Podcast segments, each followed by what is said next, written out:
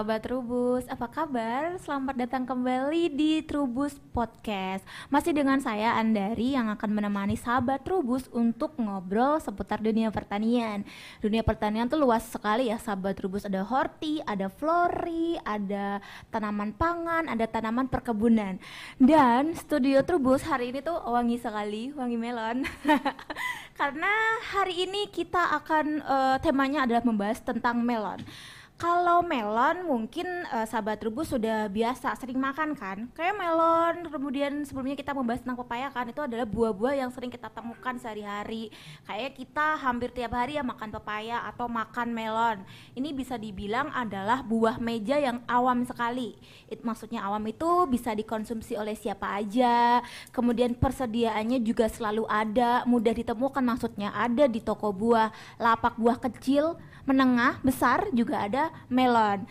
Tapi podcast kali ini bukan membahas tentang apa sih melon atau apa sih keunggulan buah melon gitu, enggak. Tapi kita membahasnya tentang budidaya melon di dalam greenhouse.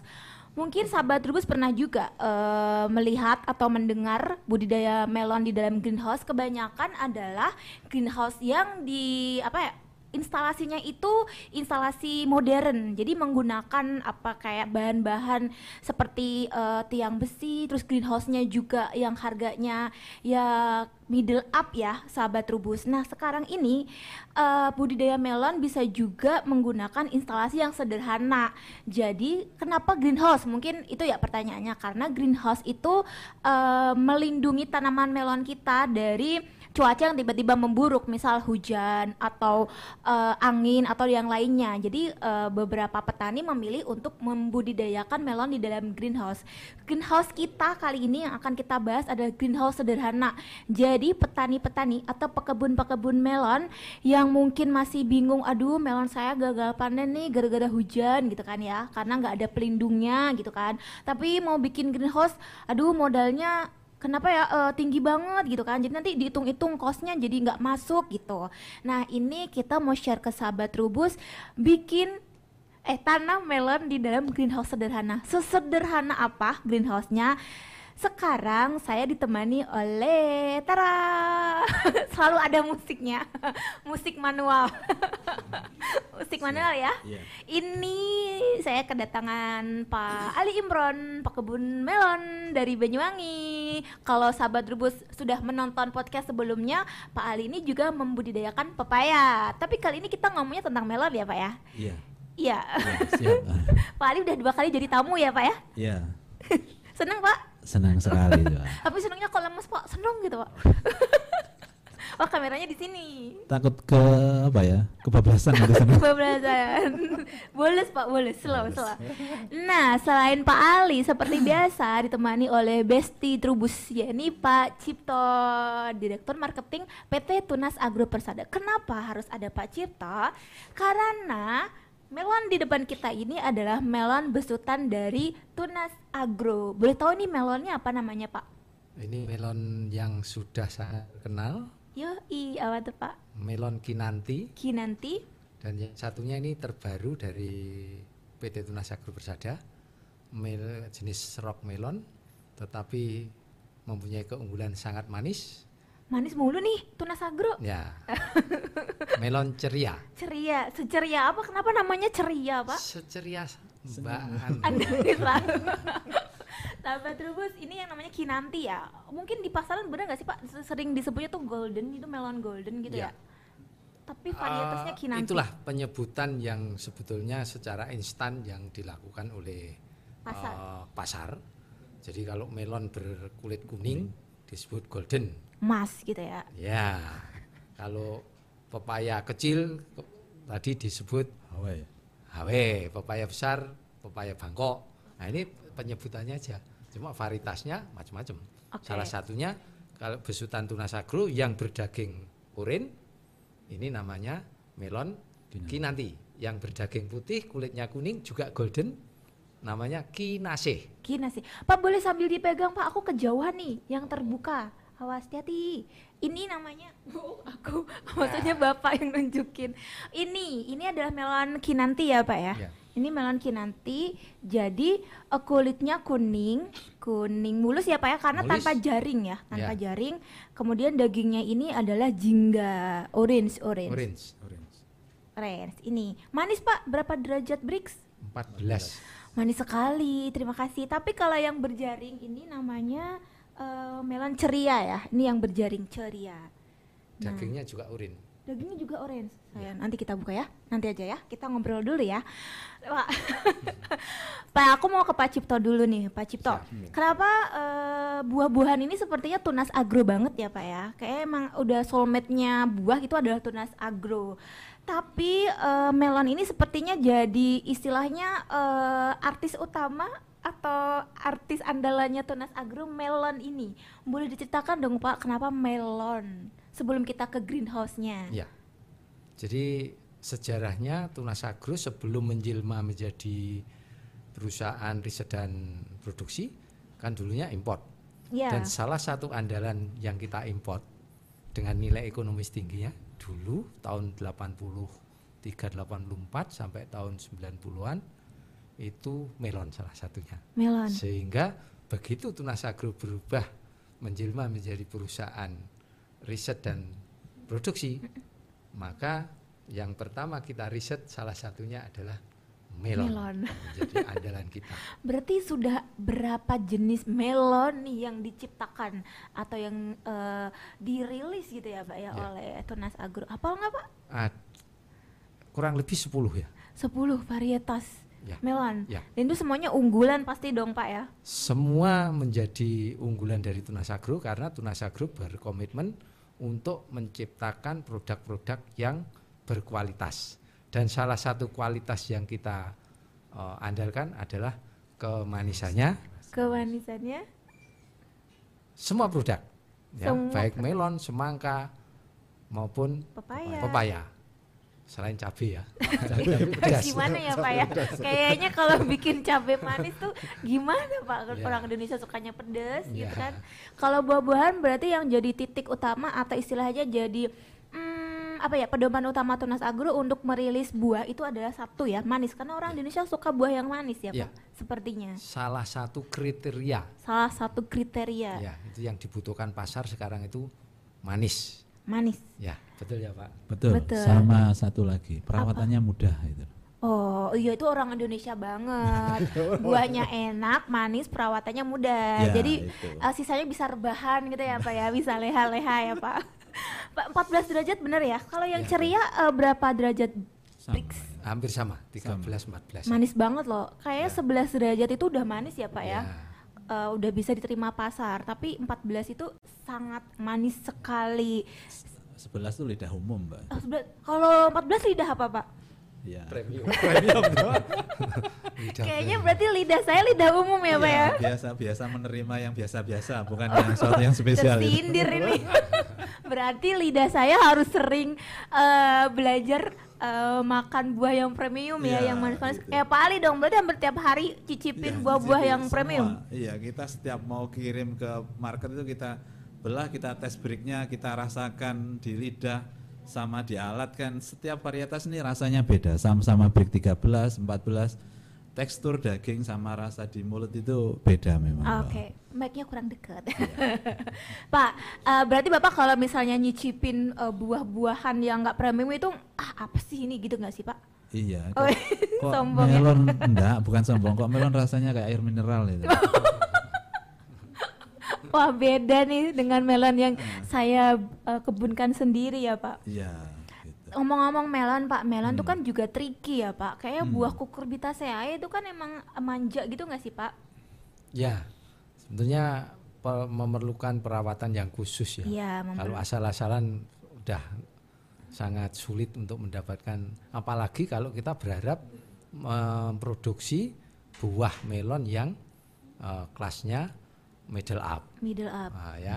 Kelas premium apalagi. Itu harus perawatannya sangat dibutuhkan. Intensif. Salah satunya tuh di dalam greenhouse. Cuman yang jadi masalah kan greenhouse tuh masangnya susah, kemudian instalasinya agak ribet. Nah ini ada terobosan baru ya Pak ya, Tunas Agro mengembangkan budidaya melon di dalam greenhouse, tapi greenhouse sederhana. Dan Pak Ali mempraktekan?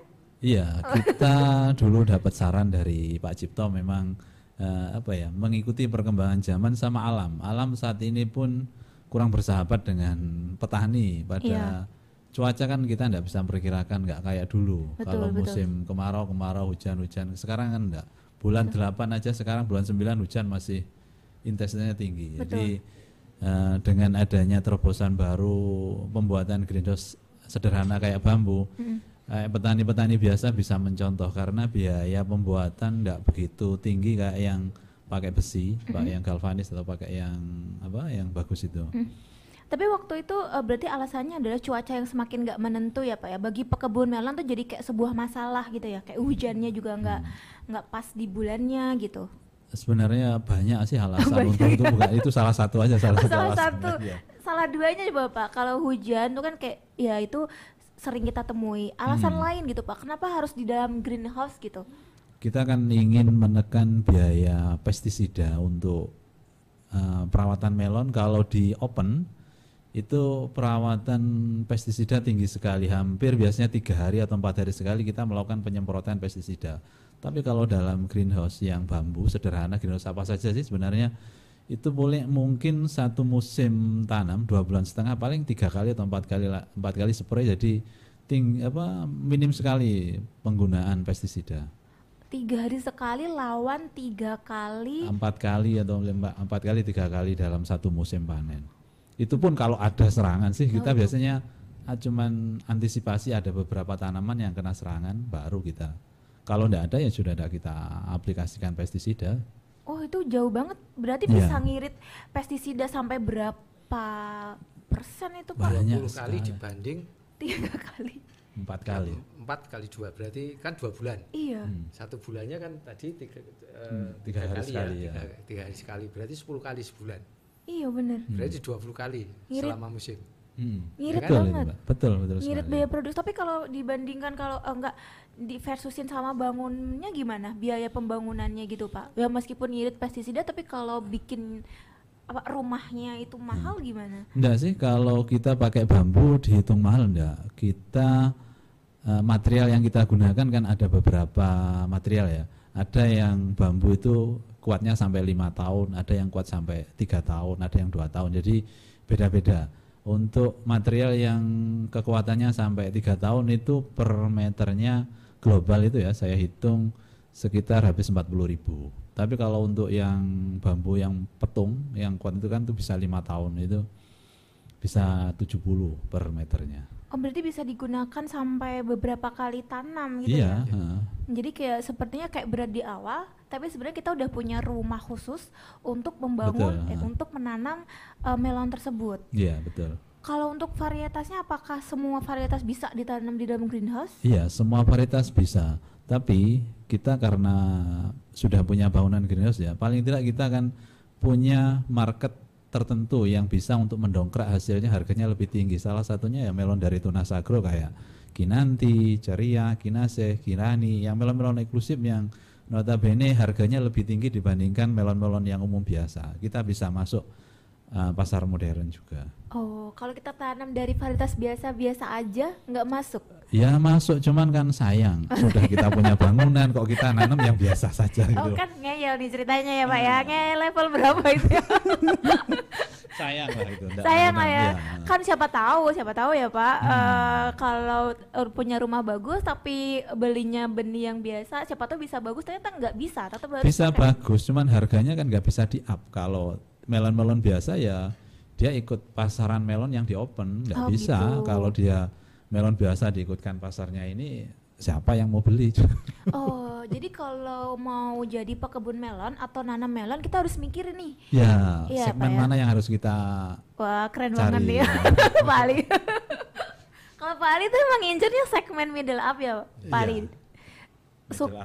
Karena sekalian harga produksinya biar sesuai dengan harga jualnya. Iya betul ini Mbak. Pak Ali sudah lama budidaya melon di dalam greenhouse bambu? Kalau di dalam greenhouse bambu masih sekitar 1 tahunan. Tapi kalau untuk budidaya melon konvensional mulai tahun 2003. Enak mana, Pak? Ya jelas enak yang di greenhouse. Makanya saya beralih ke greenhouse. Di sini pada saat kita mulai pindah pakai greenhouse bambu, banyak tetangga-tetangga sebelah itu mulai ikut-ikutan karena biayanya kan ngirit, enggak kayak yang greenhouse yang besi, yang pakai apa galvanis itu kan bahannya tinggi sekali. Itu paling murah kalau pakai galvanis itu katanya sih barangkali mulai 600.000 per meter. Tapi tadi 70.000 ya Pak ya kalau kita tanya yang pakai bambu yang petung, bagus. Bambu petung. Jadi tergantung kekuatan yang mau kita pakai bambunya. Oh. Jadi kalau 5 tahun ya pakai bahan yang bambu petung tadi itu.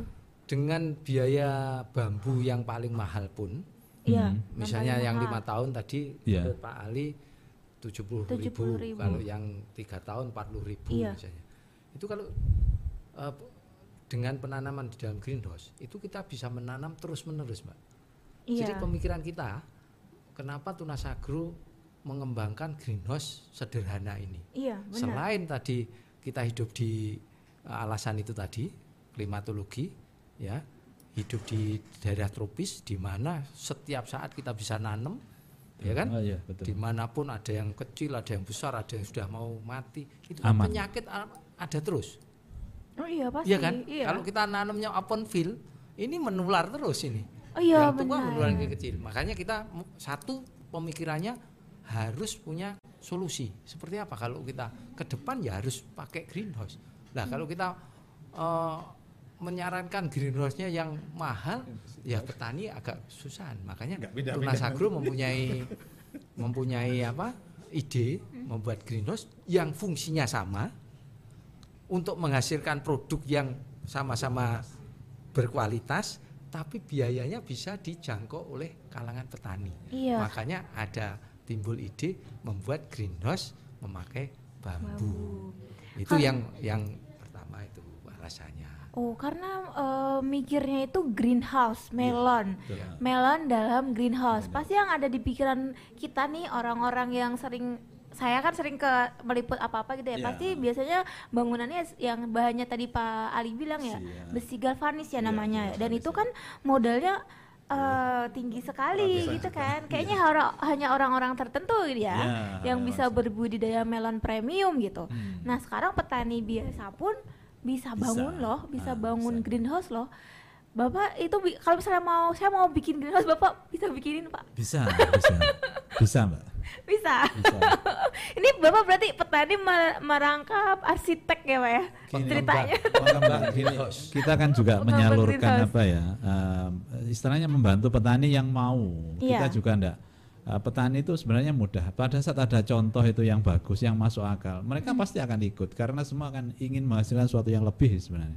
Okay. Pada lihat itu, biayanya kok murah, tak melok-melok lah, tak ikut-ikut saya lah gitu. Wah, tak melok-melok. Berarti banyak yang melok-melok dong, Pak? Banyak sekali. Itu kalau Bapak mengembangkannya menanamnya di lahan seluas berapa tuh? Ini saya ada 2 greenhouse yang ada luas 2.000. Tapi set satu bangunan itu 500. Memang idealnya satu bangunan itu 500 meter. Jadi kita bisa menanam dalam 1 bulan itu bisa tiap minggu kita ada panenan. Setiap 1 minggu kita panen. Jadi, setiap 1 minggu. Nah, 1 minggu kali kita ada panen. Itu Bapak bangun sendiri greenhouse-nya? Iya, sama teman-teman ada yang bantu maksudnya. Iya lah Pak. Maksudnya kalau bangun sendiri kayak ini dong. Bapak belajar dari mana Pak bangun-bangun greenhouse? Dari YouTube, dari buku-buku itu kan ada semua. Multi talenta ya Pak ya. Iya. Karena terpaksa sebenarnya.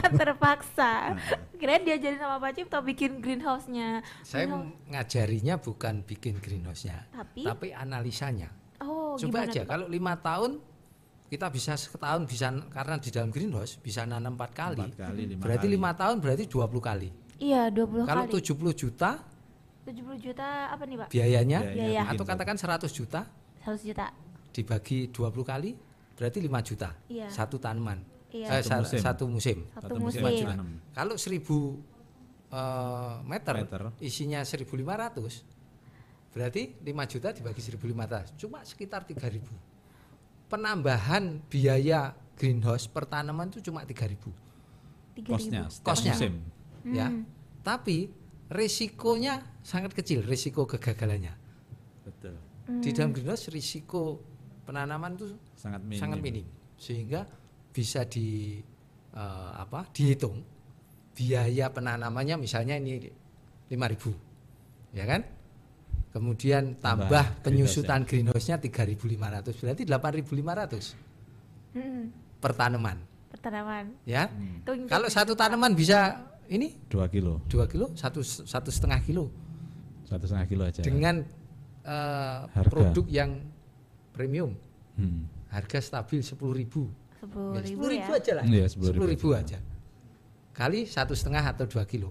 Berarti 15.000. Kita menanam tadi biayanya sudah plus greenhouse-nya sekali tanam 8.500. Masih sisa.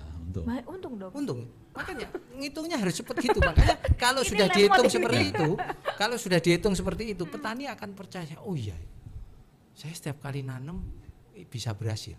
Karena di open field dengan kondisi alam kita tropis, penyakit itu tidak pernah putus. Ada terus. Di open field itu Mbak ya, 50% yang bagus itu sudah bagus. Nah. 50% maksudnya dari taruhlah 1.000 tanaman ya, 500 tanaman yang bagus itu sudah bagus itu. Aduh, dikit dong. Iya, kalau di open field. Tapi kalau di greenhouse bisa 85-90% bagus. Loh, untung banyak dong. Nah. Ya, bedanya kan jauh sekali kalau kita membandingkan dengan yang di open tadi. Wah, jadi nanam ya di dalam greenhouse. Tapi Pak, kalau di dalam greenhouse itu kan banyak faktor-faktor yang harus kita perhatikan tuh, kayak sirkulasi udara itu kayak gimana, kemudian cahaya matahari kayak gimana Pak, kemudian sirkulasi drainasenya itu kan pasti orang nggak sembarangan Pak.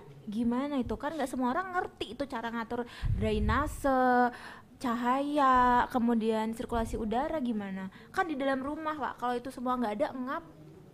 Gimana? Gini Mbak, untuk melon sebenarnya kebutuhan sinar matahari cuman berapa persen sih sebenarnya? Nggak tahu. Kan nggak begitu banyak sih sebenarnya. Yang di dalam greenhouse lebih aman karena kita lapisan ozon kita kan sudah terbuka lebar. Sinar ultraviolet itu kan lebih tinggi dibandingkan yang di dalam di greenhouse. Makanya pada greenhouse kita kan pakai plastik UV untuk atapnya. Dia untuk menekan kelebihan sinar ultraviolet yang masuk untuk membakar daun tadi itu. Makanya di dalam greenhouse tanaman lebih aman dibandingkan yang di open tadi itu Mbak. Oh, oke, berarti atapnya pakai plastik UV. Pakai UV ya. Oh, kemudian kalau untuk sirkulasi udaranya gimana tuh Pak? Kita pakai insect net yang samping kanan kirinya. Jadi full tertutup, jadi hama itu tidak bisa masuk memang. Oh, oke. Hama tidak bisa masuk. Terus suhu di dalam itu pada saat malam itu nggak dingin, dia tetap hangat. Jadi pertumbuhan tanaman akan tetap terjaga dengan baik. Karena hangat, jadi dia berfotosintesis terus. Bukannya fotosintesis sebenarnya. Apa? Tanaman itu kalau suhu siang sama malam itu berbeda jauh, dia akan pertumbuhannya akan terhambat. Maunya tanaman itu kan stabil. Suhu siang sama malam itu perbedaannya jangan terlalu jauh lah. Jadi dia akan tumbuh dengan normal, bagus. Oh, itu fungsinya di dalam greenhouse. Ya, tapi kalau nanam di dalam greenhouse tuh harus pakai polybag atau kita bisa tetap pakai bedengan gitu Pak? Bisa, dua-duanya bisa. Kita tinggal mau pilih yang mana, pakai polybag bisa, pakai soil juga bisa. Sahabat Trubus, kita tuh punya dokumentasi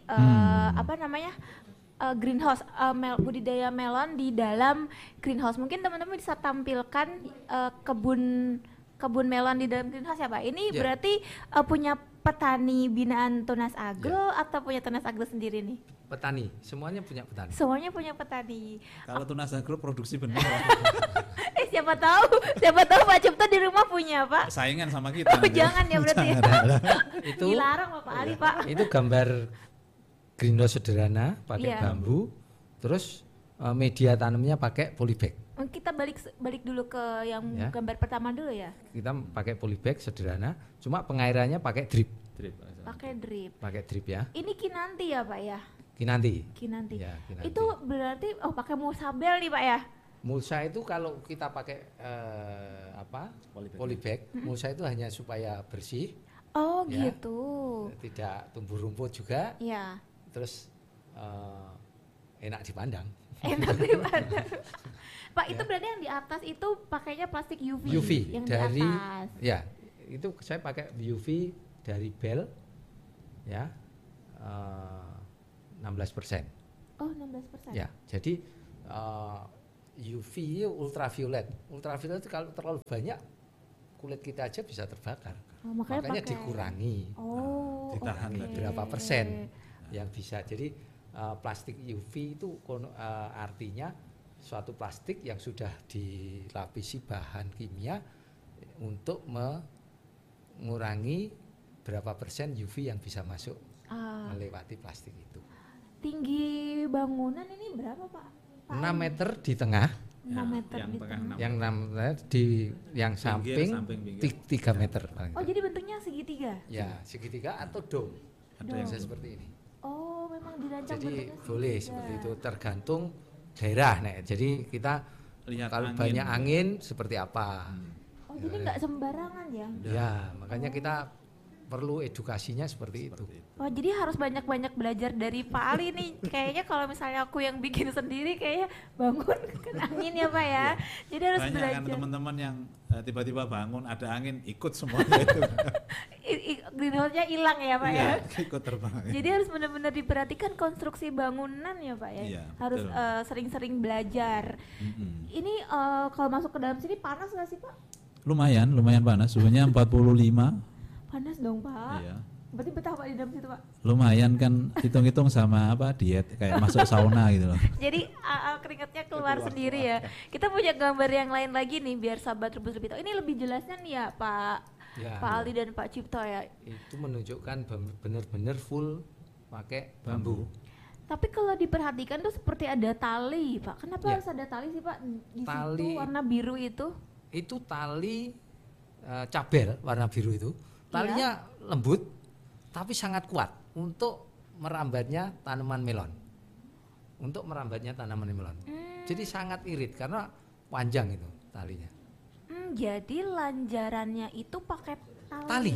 Pakai tali cukup. Kelihatan lebih cantik. Kalau pakai bambu kan kelihatan banyak bambunya. Kalau pakai tali kan lebih sederhana, lebih nggak kelihatan.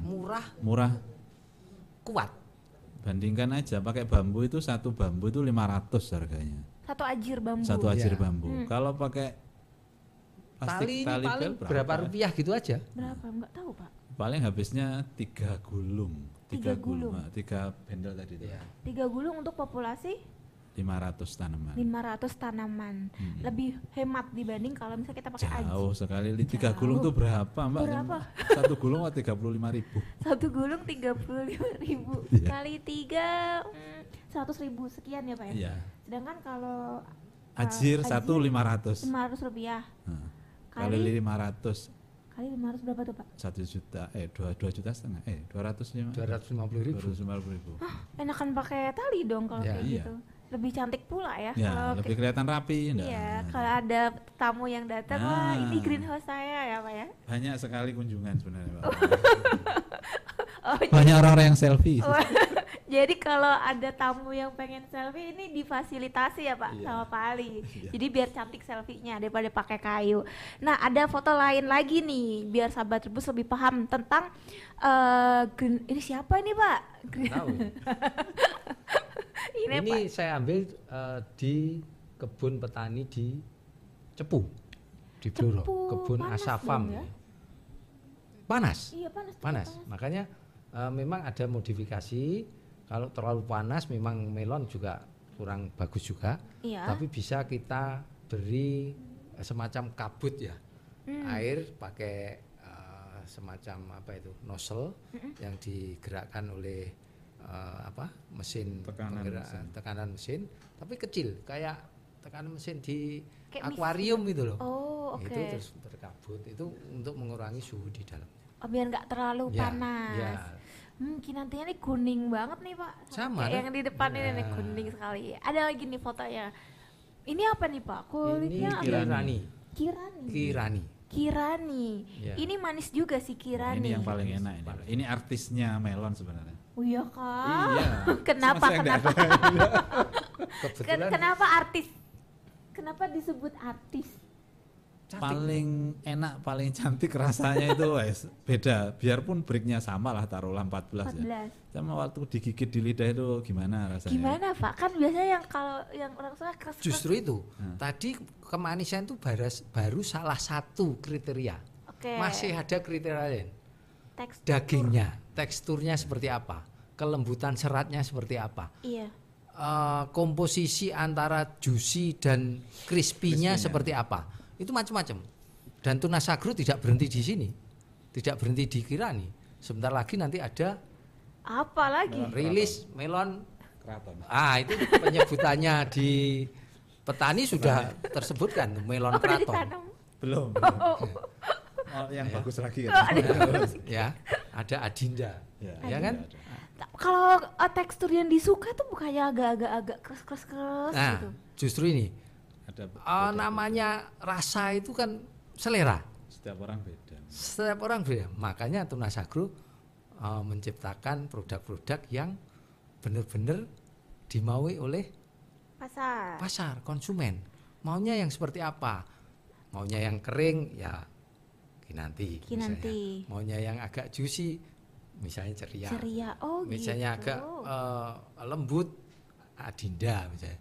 Yang komposisinya paling pas saat ini ya ini menurut saya apa Kirani. Tadi namanya Kirani. Nah, tapi masih terus ini nanti kalau sebentar lagi keluar yang namanya melon Dwika ya, tapi petani menyebutnya melon Keraton. Ini dari namanya aja kayaknya udah ya kan makanan raja ini ya. Gitu. Keraton. Ini sebentar lagi mudah-mudahan segera kita rilis ya. Wah, berarti kalau Pak Ali sendiri berarti namanya Kinanti sama Ceria atau hampir semua dari Kinanti, Kinasih, Ceria, Kirani, Adinda. Wah, Kirani tuh berarti sekarang Pak Ali idolanya Kirani. Semuanya sih. Semuanya. Kita kan ngikuti pasar sebenarnya. Ini ada pasar yang permintaannya ini, ada yang ini. Kalau Pak Ali sendiri sukanya yang kayak gimana? Melon. Setiap orang kan punya selera. Kalau saya suka yang Kirani, dia keras waktu dikit, cuman waktu dikunyah itu lembut kayak makan es krim yang gimana itu yang enak itu. Ah, jadi pengen. Kalau Pak Cipto sukanya melon yang seperti apa? Kalau ditanya Pak Cipto pribadi. Iya. Kalau saya sebagai petani yang mudah ditanam dengan harga tinggi. Sebagai konsumen? Iya. Kalau sebagai konsumen yang jelas manis itu pasti. Yang jelas manis. Saya istri aja cari yang manis. Salah. Kalau aku suka teksturnya agak keras-keras gitu Pak. Ya. Itu suka terus banget. Kemudian komposisi antara crispy dan juicy-nya. Jadi kalau crispy tok ya juga saya kurang seneng. Tapi kalau juicy semuanya juga kurang nikmat juga. Artinya harus ada komposisi yang tepat. Oh, jadi komposisi. Dan itu makanya ini namanya selera. Mungkin beda dengan kayak aku Kinanti deh. Ya, Kinanti. Kalau saya Adinda. Belum nyoba Kirani soalnya. Belum. Bapak kan soalnya seperti itu. Curang Bapak. Jadi baru 3 orang aja sudah beda gitu. Karena aku belum pernah ngerasain Kirani, cuma Pak Ali doang yang ngerasain Kirani. Makanya Tunas Agro tidak risetnya tidak berhenti, terus-menerus kita. Suatu saat nanti ada melon yang rasanya itu seperti pir ya. Seperti pir. Wah, pir. Ya, sebentar lagi lah. Oh, itu masih hidup Kinanti. Karena melon tertinggi yang dimakan baru Kinanti, belum Kirani. Mungkin nanti kalau Kirani aku ganti ke Kirani. Balik lagi, ada foto lagi yang ditampilkan ya? Masih ada beberapa foto yang kita mau share ke sahabat Trubus dan juga ini di mana nih Pak? Sini nih. Ini di Bogor. Oh, di Bogor. Cocok banget nih, di Bogor tuh kota hujan, hampir tiap hari hujan. Nah, justru itu. Kalau tanpa greenhouse, melon kena hujan terus, itu risiko kena penyakitnya cukup tinggi. Makanya mereka mengembangkan pemakaian greenhouse dan sederhana juga, pakai bambu. Dan ini bambunya saya lihat bambu lebih rendah itu. Bambu Jawa. Mungkin bambu Jawa itu kalau langsung bisa nebak Pak Ali Imron mungkin. Iya, kan kelihatan dari fisiknya. Waduh. Expert sih ya. lebih sederhana dan pasti lebih murah. Lebih murah. Oh, ini bambu B aja, biasa aja ini. Iya. Bukan yang mahal kayak petung gitu, bukan. Oh, berarti matanya udah jeli ya, Pak ya? Cuman foto doang udah kelihatan. Nah, sudah karena terlalu tiap hari sering tiap hari. Ada satu foto lagi. Nah, ini di mana ini, Pak? Ini di Blora. Ya. Ini juga konstruksi art. Ini bambu apa nih, Pak? Ini petung. Karena mungkin di Blora masih banyak populasi bambu petung ya, kalau di kalau di Bogor itu tinggal konsumen dong, Pak. Mintanya tinggal yang petaninya tahun. Oh iya, atau yang balik tahun, lagi. Itu tinggal Pak Pali atau petaninya jadi menyesuaikan biaya yang dia itu. Nanti tinggal menyesuaikan. Oh. Saya minta yang 70.000 per meter atau yang 50.000 per meter atau yang 30.000 per meter. Nah, jadi bukan karena ketersediaannya apa, tapi bisa misalnya saya tempatnya di Depok nih, maunya konstruksi greenhouse yang bisa tahan sampai 5 tahun, mau pesan ke Pak Ali, berarti nanti Pak Ali akan menyediakan bambu yang sesuai kekuatan untuk 5 tahun tadi. Oh oke. Bukan karena populasi misalnya di Depok nggak ada bambu petung, jadi pakai bambu biasa, nggak seperti itu ya Pak ya? Itu, kemampuan diri ya. Kemampuan diri. Pak Ali kalau berarti kan selama ini melon-melon yang dikembangkan adalah besutan dari Tunas Agro. Yeah. Untuk benihnya kayak gitu, Bapak tetap selalu pakai benih baru ya, bukan habis nanam kemudian buahnya dituakan. Enggak berani Mbak. Soalnya benih F1 semua sih terlalu beresiko tinggi sekali. Nggak mau ngambil resiko itu ya Pak ya. Soalnya dulu pernah awal-awal tanam melon tahun 2003, pada saat kurang benih kita nyoba mecah itu kita tanam. Di situ setelah umur 40 hari kelihatan buah itu macam-macam jadinya, ada yang putih, ada yang hijau, ada yang enggak bernet, ada yang bernet. Wah, ini jual kemana ini? Ini pasti pasarnya pasar obrokan nanti kalau enggak. Pasar obrokan? Pasar becek maksudnya, Pak. Oke. Yeah. Jadi enggak kalau seperti itu nanti enggak dapat uang ya Pak ya. Jadi malah dapat tapi dikit. Dapat tapi dikit. Kalau dihitung sama biaya ya rugi gitu. Waktu jatuhnya rugi. Iya. Sayang sekali lah, kita sudah berdaya 2 bulan, waktu panen pasar enggak mau nerima kan ya. Sedih. Nangis ya Pak ya. Kalau Pak, sebenarnya pengembangan greenhouse sederhana ini tadi kan ada di Cepu, ada di Blora, kemudian di Blitar, Banyuwangi, Malang Selatan, Blitar Selatan itu banyak, Malang, Bogor. Banyak. Jadi sebenarnya sudah banyak petani yang mengadopsi teknologi sederhana ya Pak. Ya. Sederhana tapi kayaknya orang jarang mikir jauh ke situ ya Pak Cipto, ya nggak sih Pak? Karena belum tahu aja, belum terekspos. Sebetulnya di tingkat petani sudah banyak yang tahu sih. Cuman belum terekspos ke media yang luas itu. Bahwa teknologi ini sebetulnya layak dikembangkan. Makanya Tunas Agro benar-benar memberikan edukasi seperti ini. Karena memang banyaknya kalau misalnya media-media mainstream gitu kan melon yang di hamparan gitu, kalau enggak melon ya itulah yang di dalam greenhouse yang galvanis tadi ya Pak ya.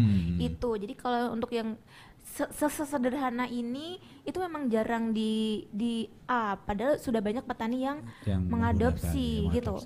Mau ngeracunin petani di daerah mana lagi Pak? Semuanya kalau bisa. Jual melonnya di mana kalau Pak Ali? Ke Jakarta juga. Banyak permintaan nggak sih Pak? Banyak permintaannya. Saya aja bermitra mulai dari Sragen, Madiun, Ponorogo, Kediri, Blitar, Jember, Banyuwangi. Untuk melon-melon di greenhouse-nya. Oh oke. Itu panennya untuk masuk pasar? Pasar modern semua. Di Jakarta. Jakarta, Bali, Surabaya pasarnya. Berapa sih Pak volume yang diminta? Volume lumayan tinggi, kita per 3 hari ada 3 ton. Yang Bapak kirim? Iya. Tapi sebenarnya mintanya berapa mereka? 1 kol desa ada 5 ton, 6 ton. Masih banyak ya? Masih banyak sekali, kita kan banyak ya orang Indonesia makan melon ya Pak? Banyak sekali sebenarnya, asalkan melonnya itu bagus, manis gitu. Asalkan bagus dan manis. Iya. Padahal itu untuk masuk kelas premium ya Pak Cipto ya? Iya. Dan itu kebutuhannya masih separuh. di Pak Ali doang. Iya, belum ada separuhnya kalau lihat dari yang gitu kan cuma satu supplier yang saya kasih. Sebenarnya kan supplier yang lain banyak yang minta sebenarnya. Oh, 3 ton itu dari satu permintaan dari satu supplier. Iya. Supplier yang lain di Jakarta juga masih minta. Masih minta. Banyak, Pak. Waktu kapan hari kita yang online tuh podcast sebenarnya kan orang-orang tuh kan lihat Pak Ali di Jalui kok angeleram kok. Angeleram. Kok barangnya memang enggak ada gitu. Bukan masalah angelnya, barangnya memang enggak ada. Oh, nanam lagi dong, Pak? Iya, kita selalu apa ya, pengembangan nanam sih. Makanya sampai dari Sragen. Kemarin kita dapat panenan dari Sragen juga. Kalau permintaan banyak itu, jadi kalau jadi pengen berkebun terus nggak sih Pak? Kayak kecanduan nih buat mengembangkan. Pokoknya bertani itu menyenangkan. Masa sih? Masa iya. Sih Pak Cipto? Loh. Benar itu. Ini jangan kaget itu. Petani itu sangat happy, menyenangkan. Masa? Kalau kita lakukan dengan cara yang benar. Oke. Gitu? Cara yang benar. Ya, mempunyai visi. Seperti apa? Dari ini tadi pasar aja. Kelasnya Pak Ali Imron sebagai petani sudah tahu yang dibidik pasar apa. Makanya jangan awur-awuran. Ini benar toh berarti. Langkah awalnya benar. Saya akan memproduksi melon yang kelas X, kelas A, kelas B, kelas C atau pasar konvensional yang tidak ada rasanya tidak apa-apa. seperti Mbak Andari kalau ke kondangan itu. Oh, iya. Sebenarnya tidak ada rasanya, cuma karena dicampur es krim, enak. Dicampur es krim ya tetap berasa. Rasa air mineral. Mau seperti itu ya bisa. Makanya harus dengan cara yang benar. Benar. Gitu loh. Milih benihnya juga harus benar. Saya kalau mau membidik kelas pasar ini, benihnya yang seperti apa yang saya pilih?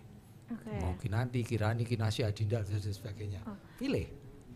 Jadi kalau untuk varietas melon atau jenis melon yang bisa mengisi pasar middle up itu bisa Kinanti, bisa Ceria, bisa Kirani ya Pak ya, bisa Adinda nih pemain lama nih. Iya, Adinda pemain lama. Tapi Trubus masih dulu pernah mengadakan lomba melon. Iya. Pertama kali tahun 99 kalau enggak salah. Adinda ya. Adinda juara Indonesia. Adinda itu pemain lama, tapi ternyata sekarang masih ada aja yang mengebunkan ya. Nah, seperti ini, Pak. Ini kenapa tadi saya belum cerita baru salah satu alasan kita mengembangkan greenhouse itu karena klimatologi di Indonesia itu tadi, penyakit dan sebagainya. Nah, melon-melon yang premium seperti itu sebetulnya seperti punya Tunas Agro, Adinda apa itu kan memang belum diberi suatu unsur gen tahan virus. Oh, okay. Sedangkan virus di Indonesia sangat berkembang. Iya. Makanya mobile. Bagaimana supaya Adinda itu bisa ditanam? Kalau di open field risiko kena penyakit Gagalan, terutama virus itu tinggi. Makanya harus di greenhouse. Oh. Greenhouse yang seperti apa? Mau yang kalau punya uang ya greenhouse yang modern.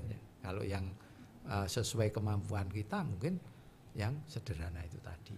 Itu ceritanya kita mau mengembangkan greenhouse sederhana. Greenhouse sederhana karena dulu kayaknya melon-melon yang bagus-bagus yang middle up itu kan diisi oleh pemain-pemain yang modalnya banyak ya Pak ya, karena bisa bikin greenhouse yang bagus gitu kan. Betul. Tapi ternyata kita petani-petani biasa yang biasanya main di tengah atau tengah ke bawah pun kita bisa naik kelas loh, kita bisa level up lagi tanpa harus punya uang banyak gitu ya Pak ya. Tanpa harus nunggu punya uang banyak.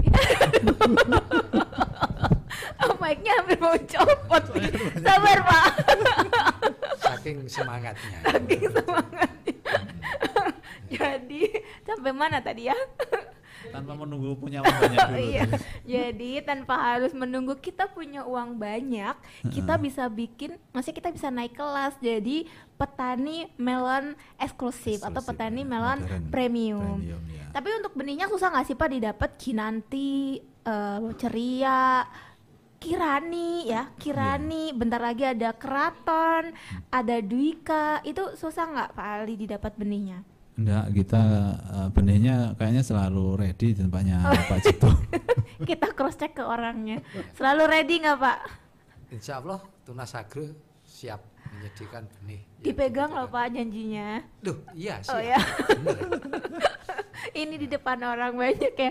Nah ini contoh benihnya nih ada di layar nih sahabat Trubus, itu adalah contoh benih Kinanti ya, Kinanti yang ada di depan ini atau lebih terkenalnya adalah melon golden. Kemudian tadi ceria juga ada ya Pak, ready ya ininya apa namanya benihnya. Jadi kalau misalnya susah nih didapat nih, gak dapat nih di pasaran, telepon aja Tunas Agro. Mau bicara dengan Pak Cipto nih. Bisa. Kok nanti gak ada ini di pasaran. Kok ceria gak ada nih. Boleh gak pakai gitu Pak? Boleh. Ya, Tunas Agro itu terbuka. Ya, ada kontak kontaknya Tunas Agro ada. Okay. Boleh di DM lewat IG, lewat Facebook dan lain sebagainya, silahkan. Bisa. Jadi pelayanannya maksimal. Jadi kalian sahabat Trubus atau non sahabat Trubus boleh deh kalau mau nanam melon yang kelas menengah ke atas bisa pakai benihnya Tunas Agro. Dan ingat kalau kalian pengen naik kelas kalian ya Pak ya. Yeah, kalau naik kelas kalian aja all out, jangan lupa pakai greenhouse yeah, sederhana. Paling mau bantu nggak kalau ada? Siap, kita siap bantu. Harus domisili di Jawa atau pulau luar Jawa? Kalau misalnya ada yang mau manggil Pak Ali, nelfonin Pak Ali gitu gimana? Insya Allah bisa, kapan hari memang ada temen yang di daerah Lampung juga sempat DM suruh bikinkan di sana juga. Oh oke, jadi ready banget ya Pak Ali untuk sahabat Trubus. Pak Ali, ada kendala nggak sih sebagai closing deh? Ada kendala nggak selama ini budidaya? Kayaknya tadi kan Pak Ali ceritanya yang enak-enak aja kan? Yeah. Nah ada yang nggak enaknya nggak? Kalau yang di dalam greenhouse sampai saat ini masih enak-enak aja. Kalau yang di open banyak sekali. Berarti nggak ada nggak enaknya ya? Tidak, enggak ada. Sampai saat ini belum ada yang enggak enak. Kita pegang kata-katanya Pak Ali ya. Yeah. Bisa dipegang kata-katanya Pak Ali. Buat sahabat Trubus yang ingin belajar budidaya melon di dalam greenhouse bisa langsung kontak Pak Ali. Pak Ali ada ininya, Instagramnya? Ada. Apa Pak? Imron Imron underscore ZY. Imron Z-nya apa tuh Pak? Z itu kan anak saya namanya Hazimatun Nisa. Imron underscore ZY ya. Z terus Y. Iya ya. Imron underscore ZY. Nah kalian bisa DM Pak Ali di situ ya Pak ya. Bisa. Nanti bisa tanya kontak personnya Pak Ali karena Pak Ali bersedia buat bantu kalian bangun greenhouse sederhana. Dan kalau misalnya mau benih yang benar-benar eksklusif, karena kita harus naik kelas ya. Oh untuk petani melon bisa pakai benihnya Tunas Agro ya. Kunjungi websitenya, website Tunas Agro ada, Instagram Tunas Agro ada, Facebooknya ada, dan kontak personnya selalu ada dicantumkan ya Pak? Siap. Selalu dicantumkan. Ada. Benihnya tuh ada di layar ya sahabat Trubus. Jadi sahabat Trubus bebas mau pilih benih yang mana. Kinanti, ceria, lama-lama apal nih. Kinapa Pak? Kirani. Kinasi. Adinda. Yeah. Padahal ada 10 loh, itu baru berapa tuh? Bentar lagi Keraton sama Dwika. Soalnya Tunas Agro tidak hanya mengembangkan produk-produk yang seperti ini, yang konvensional pun ada seperti berajan. Apa tuh? Melon biasa, daging putih, tapi berjaring seperti ini. Oh, yang sering ada di ini? Tukang di pasar-pasar lokal. Oh, oke. Kalau beli jus kayak gitu tuh Pak? Ya, macam seperti itu. Oh, seperti itu. Yeah. Jadi kalau yang mungkin yang baru belajar menanam melon, bisa coba nanam beraja dulu ya, Pak ya. Yeah. Untuk ngisi pasar-pasar yang namanya juga latihan ya kata Pak Ali. Janganlah. Janganlah. Nenek menanam melon itu jangan latihan. Jangan latihan. Harus sudah siap ada edukasi pembimbingnya dan sebagainya. Oh, berarti jangan latihan, langsung isi pasar premium ya Pak ya. Oke. Pak, ini seru banget pembicaraannya tentang melon, tapi kan kita terbatas waktu. Jadi sahabat Trubus untuk tahu budidaya melon lebih dalam nanti diulas di majalah Trubus. Jadi pastikan kalian selalu baca majalah Trubus ya. Bisa kalian temukan di toko buku, DM Instagramnya, DM Facebooknya juga boleh, atau WA di kontak personnya. Terima kasih banyak Pak Ali. Sama-sama. Pak Ali udah 2 kali datang di podcast Trubus. Pak Cipto berapa kali Pak? 4 kali. 4 kali. 4 Pak Cipto sudah 4 kali. Terima kasih banyak Pak Cipto buat sharingnya kali ini tentang melon. Kali ke depan-depannya kita tunggu ya Tunas Agro mau sharing apa ya ke sahabat Trubus. Sampai ketemu lagi Pak Cipto dan Pak Ali. Terima kasih banyak. Sampai ketemu sahabat Trubus di sini Pak.